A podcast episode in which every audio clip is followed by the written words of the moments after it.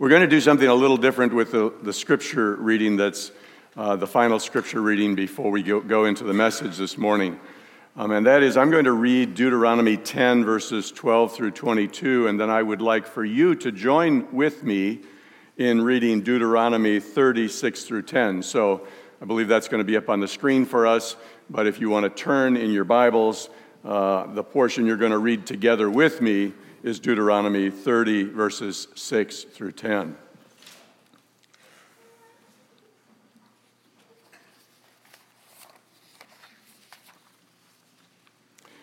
And as we read this, I want you to understand the gospel is here. Jesus said, You, you study the Old Testament because you believe that in them they speak of Messiah, they speak of me. And these are the words that, that, that do speak of Jesus. In the first passage that I'm going to read, it looks like we've got a task to do. And if we're honest with ourselves, in Deuteronomy 10, we're going to say, I can't do this. But then there's some good news because God says it differently and provides hope for those of us who know we can't keep the law. Deuteronomy 10, verses 12 to 22. And now, Israel. What does the Lord your God require of you but to fear the Lord your God, to walk in all his ways, to love him, to serve the Lord your God with all your heart and with all your soul, and to keep the commandments and statutes of the Lord that I'm commanding you today for your good? Okay, I'm overwhelmed. Th- this is impossible. Behold, to the Lord your God belong heaven and the heaven of heavens, the earth with all that is in it. Yet the Lord set his heart in love on your fathers and chose their offspring after them, you above all peoples, as you are this day. Circumcise, therefore, the foreskin of your heart and be no longer stubborn. And if that was the end of the matter, I would be very discouraged. Now let's read in unison, Deuteronomy 30, verses 6 through 10. And the Lord, this unison means we say this together. Okay, that's, that's what unison. Ah, there we go. Okay, my apologies. Are we in good shape now? All right. That's okay. I was being sarcastic and it was uncalled for. And that shows you I'm a sinner, right? All right. In unison, and the Lord your God will circumcise your heart and the heart of your offspring, so that you will love the Lord your God with all your heart and with all your soul, that you may live. And the Lord your God will put all these curses on your foes and enemies who persecuted you. And you shall again obey the voice of the Lord and keep all his commandments that I command you today. The Lord your God will make you abundantly prosperous in all the work of your hand, in the fruit of your womb, and in the fruit of your cattle, and in the fruit of your ground. For the Lord will again take delight in prospering you, as he took delight in your fathers, when you obey the voice of the Lord your God to keep his commandments and his statutes that are written in this book of the law when you turn to the Lord your God with all your heart and with all your soul. And God says, I ask you to circumcise your heart, but I know you can't do it. So I'm going to do it for you. So this morning, as we look at the commandment walk, understand I, am not suggesting that you or I can keep God's commandments apart from the finished work of the Lord Jesus Christ. Before I continue, let's pray. Father, we have sung amazing words of truth this morning to you uh, in thankfulness, uh, how great you are. The things you have created are just, if we, if we pause for just a few seconds and contemplate the, the magnificence and complexity and interworkings of all that you've created. Uh, what is man that you are mindful of him, or the Son of Man that you care about him? And yet you made your Son lower than the angels, that he might come and be one of us, be man, perfect man, and give his life a ransom for many, for people in this room, for me. How can we say thank you? Words are insufficient. Lord, I pray that as we dig into your word today, what the Apostle John communicated in this short letter to this elect lady, we pray, Father, that you would once again help us to see rightly that your word is a word of love. Uh, yes, it, they are commands, but they're commands given in love because they are for our good. And Lord, I pray that I would fade into the background and that your word and your spirit would have liberty and power in communicating and convicting, uh, in encouraging, in rebuking. For we pray these because your Son is worthy. In his name I pray. Amen. So, there are going to be three perspectives that we're going to look at this morning. And uh, Jeff has the you know, terrible task of trying to keep uh, what I'm saying on the screen. So, uh, if anybody gets the blame, it's me for making my slides complicated. There are going to be three perspectives. The first is the commandments for the rebels.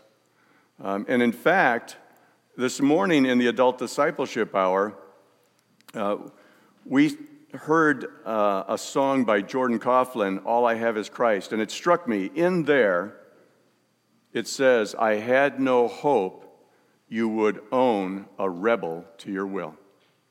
But God gave His word, His commandments for the rebels. The second aspect is the commandments at the cross. What is the right view of the commandments in light of, in view of the cross? And the third aspect that we're going to talk about this morning, and I think there are some slides here, Jeff, that Maybe there's some bullet points on this particular slide. I don't know if the computer's frozen. The third one is, oh, maybe not, uh, is the commands for the elect. So we're looking at the commands for the rebels, the commands at the cross, and the commands for the elect, or that is God's children. Um, and I think I see it, I now know what I did wrong uh, in looking at my notes. So, Jeff, you're, you're right spot on. Um, if you could back, back up just a little bit here. There we go. Okay. Now I know where we are. Go ahead and advance the slide. That's pretty bad, isn't it? I've got my notes here, and uh, I was on a page that I shouldn't have been on. The Apostle John has always been one of my favorite apostles. And part of that is because he was a fisherman, he was a regular guy. So when I think, and I like fishing, okay? Not the kind of fishing Paul did with nets. I like going out there with a line and a worm or a line and a spoon and, and catch fish. And I, I love being out on the water. So when I think of the Apostle John, I think water and fish. I also think a guy that when you know somebody rejects Jesus, what he'd like to do is get permission from the Lord to destroy them. They don't want to listen to you. Can I call down fire on this people? But it's amazing to me how he was transformed. You see none of that in any of his epistles. You see an evidence of his focus on the truth, and his emphasis is on love. Now, when we talk about small but mighty, we've been looking at small books that are mighty because they're God's word. And I got to thinking about water and the water molecule and the water mo- molecule, they tell us, is I've never seen a molecule by itself, okay, uh, is two hydrogen atoms and one oxygen atom. And what I find most amazing is that two thirds of your body is hydrogen, and one quarter is oxygen, and one tenth is carbon, and that's 99% of you. God, in his amazing ability to create, took three major elements and made people out of them. That's amazing. Now, yes, there are other elements in there, but you know, basically, you're walking water and carbon. That's what you are, physically. I don't want to discourage you, there's more to you than that. The oxygen atom is, is heavier than hydrogen. Um, it's even heavier than the carbon atom. And I wouldn't have thought that. I would have thought, well, oxygen's kind of light. I can move my hand through it. Carbon, I've seen that. that. That's got weight to it, but that's not the case. But water is of major importance to all living things, even though it's very, very small in its fundamental form. It's very important for all of life. In fact, your brain and heart, they tell us, are 73% water, and your lungs are about 83% water. There are so many uh, pieces to your body uh, that are built up of protons and electrons and neutrons. And this isn't a science lesson, that's just to get you to appreciate that these very, very tiny particles that God created, when combined together, the atoms of oxygen and hydrogen can become something very powerful. And we, we saw that last night as water poured from the skies. And if you've ever been out on the ocean, as I have in the Navy, when the waves came up and were at the highest point of the ship, you could appreciate that these little molecules of water, when they combine together in a wave, can become very, very mighty. You are amazingly complex. Your body, your brain, your memory, your muscles, your nerves, the levers that God has built in. You have automated systems, things that you don't even think about, that you, that you don't have to manage your immune system, your breathing, your heartbeat, even just memory types of things. Those are all designed by God and automatic. And yet, there are some things that are not matter related. And God is concerned about not just the body, but the soul. God is concerned about your eternal well being. So, I thought about water as it pertains to John and how his word, though a small passage, is very powerful. Number one, the commandments for the rebels. We're going to focus primarily in John verses 4 through 6. And I want you to notice, first of all, in John chapter 4, verse 5, in 2 John 4, verse 5, it says, And now I ask you, dear lady, not as though I were writing you a new commandment, but one that we have had from the beginning, that we love one another. Now, this commandment is not brand new. It was given back when everyone was a sinner. Everyone was a rebel when this word was given. And by themselves, without God's provision of a sacrifice, there was no hope. They were rebels. They were under God's wrath. And so it is with each one of us. Apart from Christ, we are rebels. When we read Deuteronomy 10, verses 12 through 22, there were some things that jumped out to me. And I just want to highlight those for you. First of all, when God gives the commandments, He says, which I'm commanding you today, there's motive behind it. It is for your good. Now, oftentimes we look at the commandments and say, oh, I don't like those commandments. But recognize this God is good, and He gives His commandments to you for your good, not to harm you. Secondly, the Lord has set his love on your fathers, verse 15. You are loved by God. Let that sink in. Psalm 86:15 says, "But you, O Lord, are a God merciful and gracious, slow to anger and abounding in steadfast love and faithfulness." God loves you even when you are his enemy, even when you are a rebel against him. Romans 5, 7, and 8 says, Or one will scarcely die for a righteous person. Would I die for my wife? I'd like to think so. She's a righteous person. I'll die for her. But if you were some Cretan, would I die for you? Well, in Christ, I should. I should be willing to protect life. But the Apostle Paul to the Romans says, or one will scarcely die for a righteous person, though perhaps for a good person one would dare even to die. But God shows his love for us in this that while we were still sinners, Christ died for us. While we were still rebels against him, Christ died for us. There's something else that, that the author of Deuteronomy records. It's, he says, Circumcise therefore the foreskin of your heart and do not continue to be stubborn. Uh, if you've been a parent or a grandparent, you've probably seen stubbornness. You give a command, and there's not the appropriate response. And that happens really at the earliest ages. I, am guessing that Abby and Scott have seen a little bit of the rebel syndrome in their little boy Arthur. Is that true? Yeah. Exact. Yeah.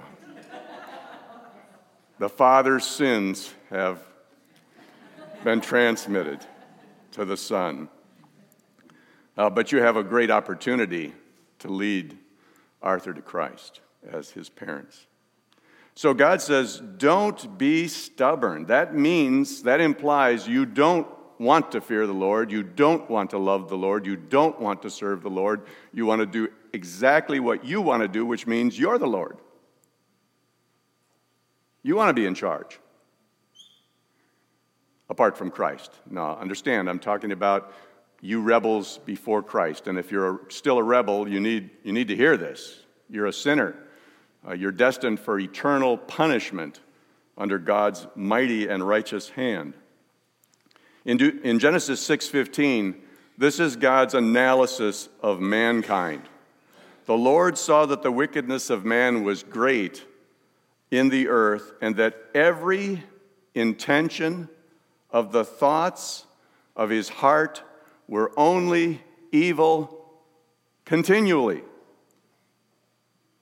That's a, that's a rough diagnosis. You're always a rebel. You're always thinking like a rebel. You don't want God's word. One of the Awana verses that, that we taught to our son very early on was Deuteronomy 17 9. I learned it in the King James Version because that was the version of the day back in the Dark Ages. The heart is deceitful above all things and desperately, desperately desperately wicked. Who can know it? That's the picture of the rebel. And unfortunately, it's common for people to say, Well, I've kept the commandments. We had a neighbor when we lived in Milwaukee on uh, 49th Street, Mrs. Neiman. And Mrs. Neiman, we tried to minister the gospel to Mrs. Neiman. She had had many tragedies in her life that are very sad. But when faced with the gospel, her response was, But I've kept the commandments. And here's what you should do when somebody says, I have kept the commandments. Either do what Jesus did, okay, although that's probably not the easiest thing for you to do, or you say this, What are they?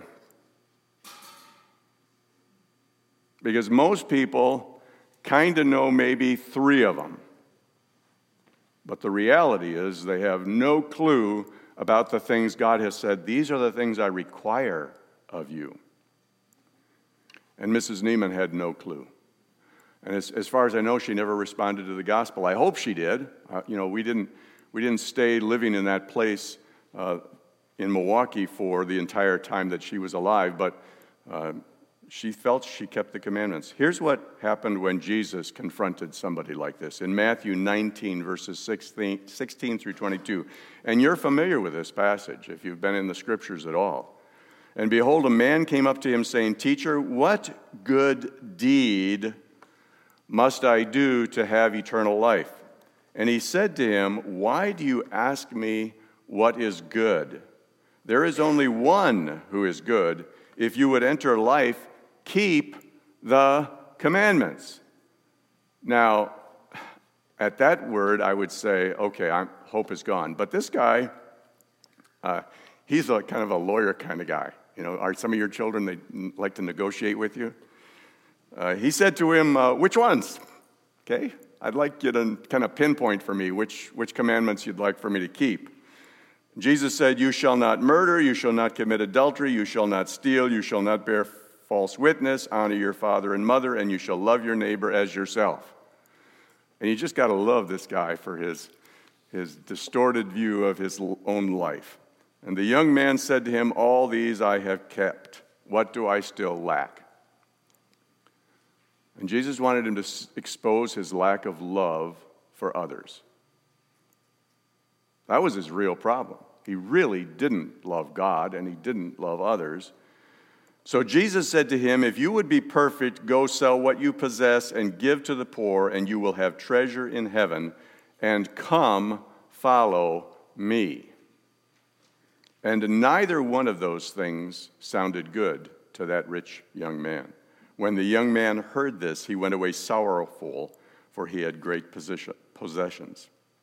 So here's the word for the rebels, the commandment for the rebels you have to keep all the commandments, all of them, no exceptions.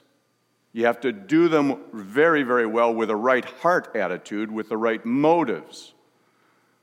And here's the, the news if you haven't figured it out already you haven't, and you won't. And you can't, but you must.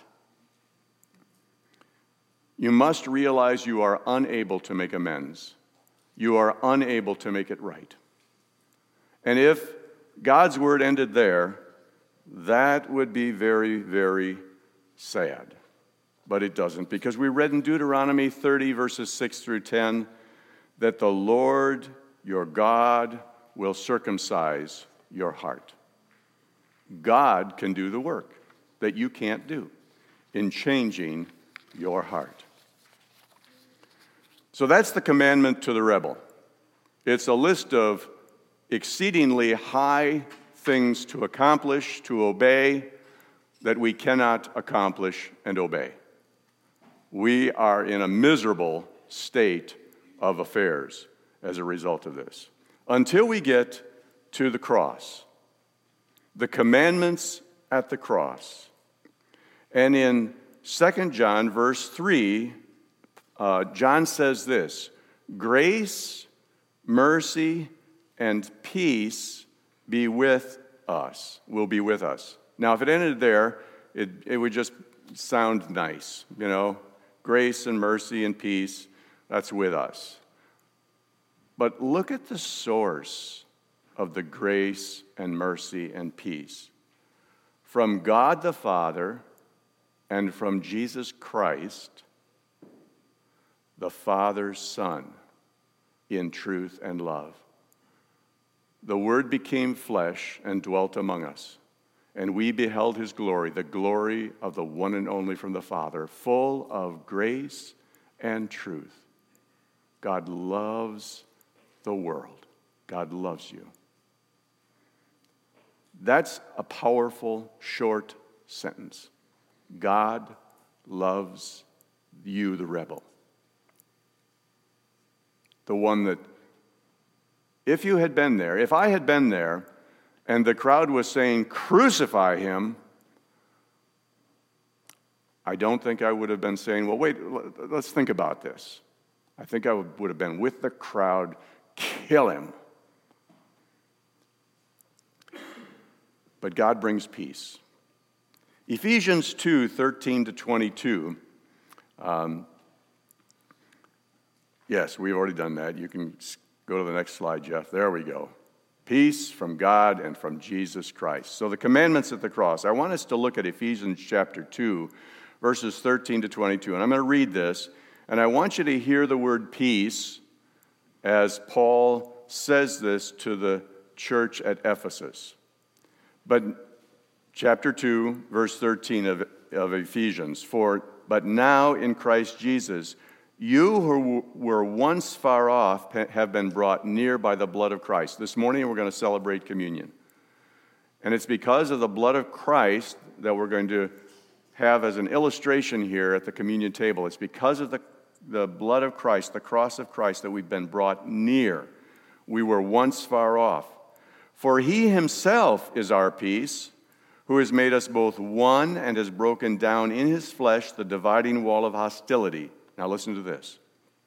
This is good news.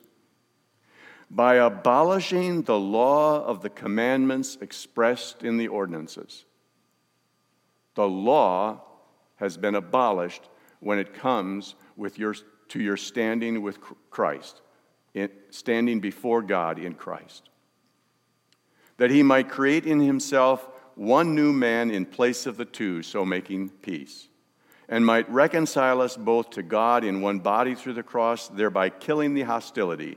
And he came and preached peace to you who were far off, and peace to those who were near. For through him we both have access in one spirit to the Father.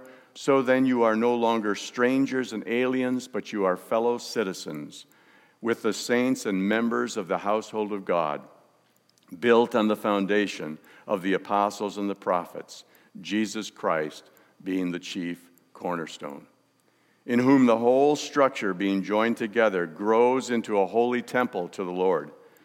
Get that. You, once a rebel, you, once unacceptable, one that could not approach God, you are being built into a holy temple for the Lord, in whom also you are being built together into a dwelling place for the Spirit of God. God has done a marvelous work. And here's what the blood of Christ has done.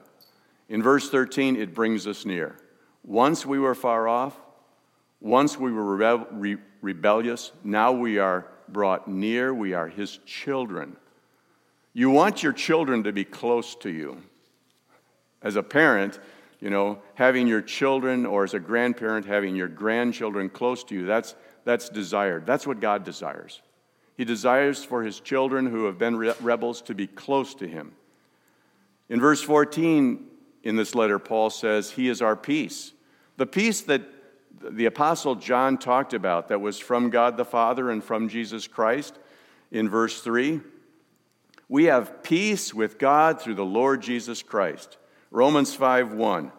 Uh, my brother in law Brad knows Romans 5 1, right? That's the, one of the Awana verses. We are justified by faith, not by works, not by commandments. Peace for those who were close, and peace for those that were far away. Verse 15 He abolishes the law of commandments expressed in the ordinances. This is very liberating. I no longer have to depend on my good works to measure up. Now, the law is still important. God's, God's word, his, his commands are still important. But I am not held to the standard of the commandments for my relationship with the Lord Jesus Christ. That work has been finished, that work has been accomplished. The, the blood of Christ reconciles us to God. If you're a rebel, you know, during the war between the states, there were the, the Union Army and there were the rebels, the Confederates, right? We needed to be reconciled. We need to be made one again. And God said, To the worst of the worst of you, I'm bringing you reconciliation. You now can be not a rebel, but a child of mine.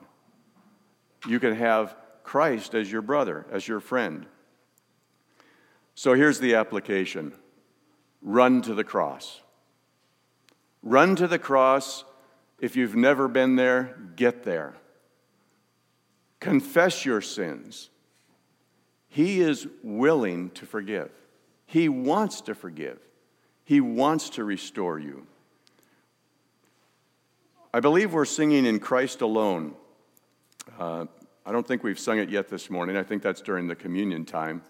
But there's a, a short portion I want to read for you. And think about it as you sing it later. There in the ground his body lay, light of the world by darkness slain. Then bursting forth in glorious day up from the grave, he rose again. And as he stands in victory, Get this sin's curse has lost its grip on me. Why? For I am his and he is mine, bought with the precious blood of Christ. He finished the work. That's why I like his words on the cross where he said, It is finished. So, as a rebel against the commands, you've got a problem. But God, who is rich in mercy, sent his son to rescue you, to rescue me. That's good news. That's news we ought to share. You know, Jason was reminding us this morning in Adult Discipleship Hour we have this marvelous opportunity to share the best news that anybody would ever hear that their sins could be forgiven and they don't have to keep track of the commandments. God will give them a new heart. Finally, commands for the elect.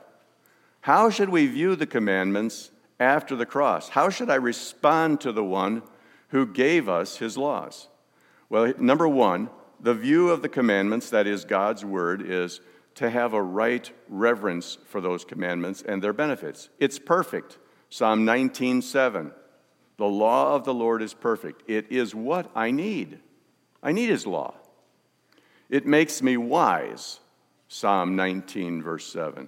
It gives me guidance for light. Another one of the Awana verses, Psalm 119, 105. Your word is a lamp, it is a light. It helps me to know where to walk, where to go. You know, stay in the light of God's word. It provides me with warnings for my own protection and good. I'm an idiot. Really? I do dumb things, sinful things, rebellious things, even now. And, and I need warnings for my own good, for my own protection. And the psalmist also says it brings rewards in my life. God's word brings reward. My desire regarding the commandment. Paul said in Colossians 3 put on the new, new self. Paul said in Ephesians, put on the full armor of God. We're supposed to be putting some things on regarding God's word. So, my desire regarding the, the, the, commandment is I need to have sin exposed. I need to read God's word and say, Father, cause your Holy Spirit to see where I am rebellious, where I am sinful, where I refuse to hear your word. Show me what is sinful. And I'm like the Apostle Paul. I, I like Romans chapter 6. I, uh, Romans 6 is great. I love Romans 6. But I especially like the fact that Paul took, took the time under the inspiration of the Holy Spirit to write Romans 7 because I can relate. Romans 7 19 to 20. For I do not do the good I want. That's true of me. But the evil I do not want is what I keep on doing. And I'd like to say that's not true, but unfortunately, that's why I have to confess my sins, because I do. Now, if I do what I do not want, it is no longer I who do it, but sin that dwells in me. What I like about that passage is Paul says at the end of that, Who's going to rescue me from this body of death? And the answer is God. Thanks be to God because He's good and He rescued me.